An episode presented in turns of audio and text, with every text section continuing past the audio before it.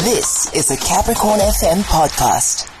Listen, today we talk about betrayal. Uh, betrayal is not a nice thing. I think a lot of people have some uh, good experience with it, although we don't want to experience it. But because this is life, you know, every now and then the people that we love and hold dear and near in our hearts will step on our corns in the form of betrayal. And that, that is, quite a traumatic experience. And to talk about it, I'm joined on the line by psychological counselor Mpho from Siweya Wellness Solutions. Good morning, Mpho. Thank you so much for your time. How are you doing on this cold morning? Morning, Hlekani. How are you? I am well, thank you. Listen, we're talking about betrayal, and I don't think it's anything that anybody ever wants to experience, but unfortunately, this is life, so we, we tend to experience it. And I mean, when we read up about betrayal, uh, betrayal trauma particularly, it said that this is an emotional impact that, you know, after one gets violated. Uh, what you, what can you maybe add when it comes to, uh, you know, the, the feelings and the emotions of betrayal? Um, okay, so basically, maybe let's say let's let's look at the characteristics of someone that has been betrayed, right? Yeah. Or how people would usually react after being betrayed. Yeah. So the first thing that we can see is that people that have been betrayed, they usually feel numb and empty. And this comes from the this comes from the feeling of having given something your all Yeah. and then being disappointed. You end up feeling numb, you end up feeling empty. Other people usually experience negative thoughts, flashbacks or nightmares, especially depending on how deep the betrayal was. So I Mm. think throughout throughout the show we'll we'll go through the different types of betrayal Yeah. to explain this point more in detail. Sure. And then Yeah. for other people with, with betrayal, especially betrayal or maybe trauma that is untreated, um, they usually feel angry or irritable. Even if you can do the most simplest things that can present itself as a trigger, the person will feel angry at you or they will um, react in a very irritated manner. And then the last thing that we can look at is the fact that with people that have been betrayed or have the trauma of betrayal, they are usually very suspicious or very hyper vigilant. And this can be seen in uh, relationships where someone has been cheated on. And now when they have to get into another relationship, they become super hyper vigilant.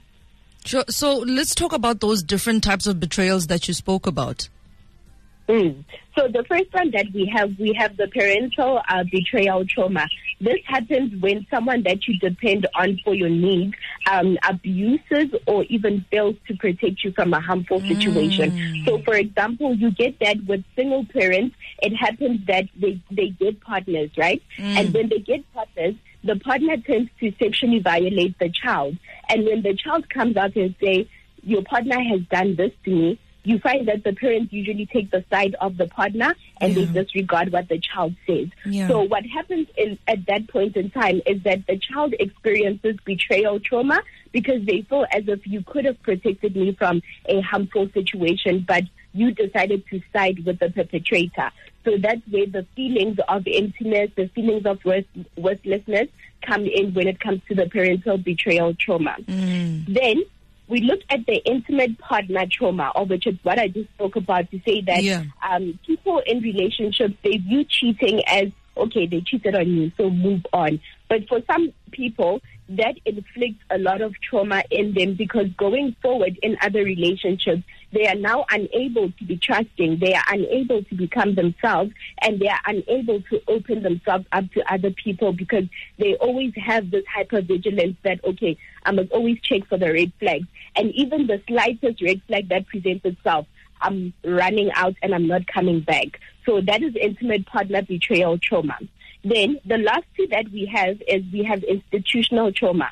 Institutional trauma is what we are basically experiencing in South Africa, whereby um, you feel betrayed by the government due to the fact that you see that, okay, it's possible for them to improve the, the, the state of the country, but due to the corruption, it's impossible for them to improve the state of the country. So you, as a graduate who went to school and you're now looking for a job, but you can't find a job, due to corruption and the state of the country, you turn to feel betrayed by the government, and hence some people get into depression.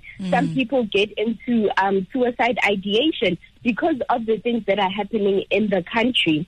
And then the last one that we look at is interpersonal. This one is the one that most people would be very familiar with which has to do more with your peers. So with, with this kind of betrayal, this is um, when a friend of yours betrays you in the worst possible way. Mm. Sure. How do we then deal with it? How, what is the best way to deal with trauma of any kind? It's very important for us to acknowledge the trauma that has taken place in our lives. And mm. it's very important for us to go back and confront um, whatever caused us the trauma, whether you physically confront the person or whether you do it via therapy. But it's just quite important for you to face your trauma.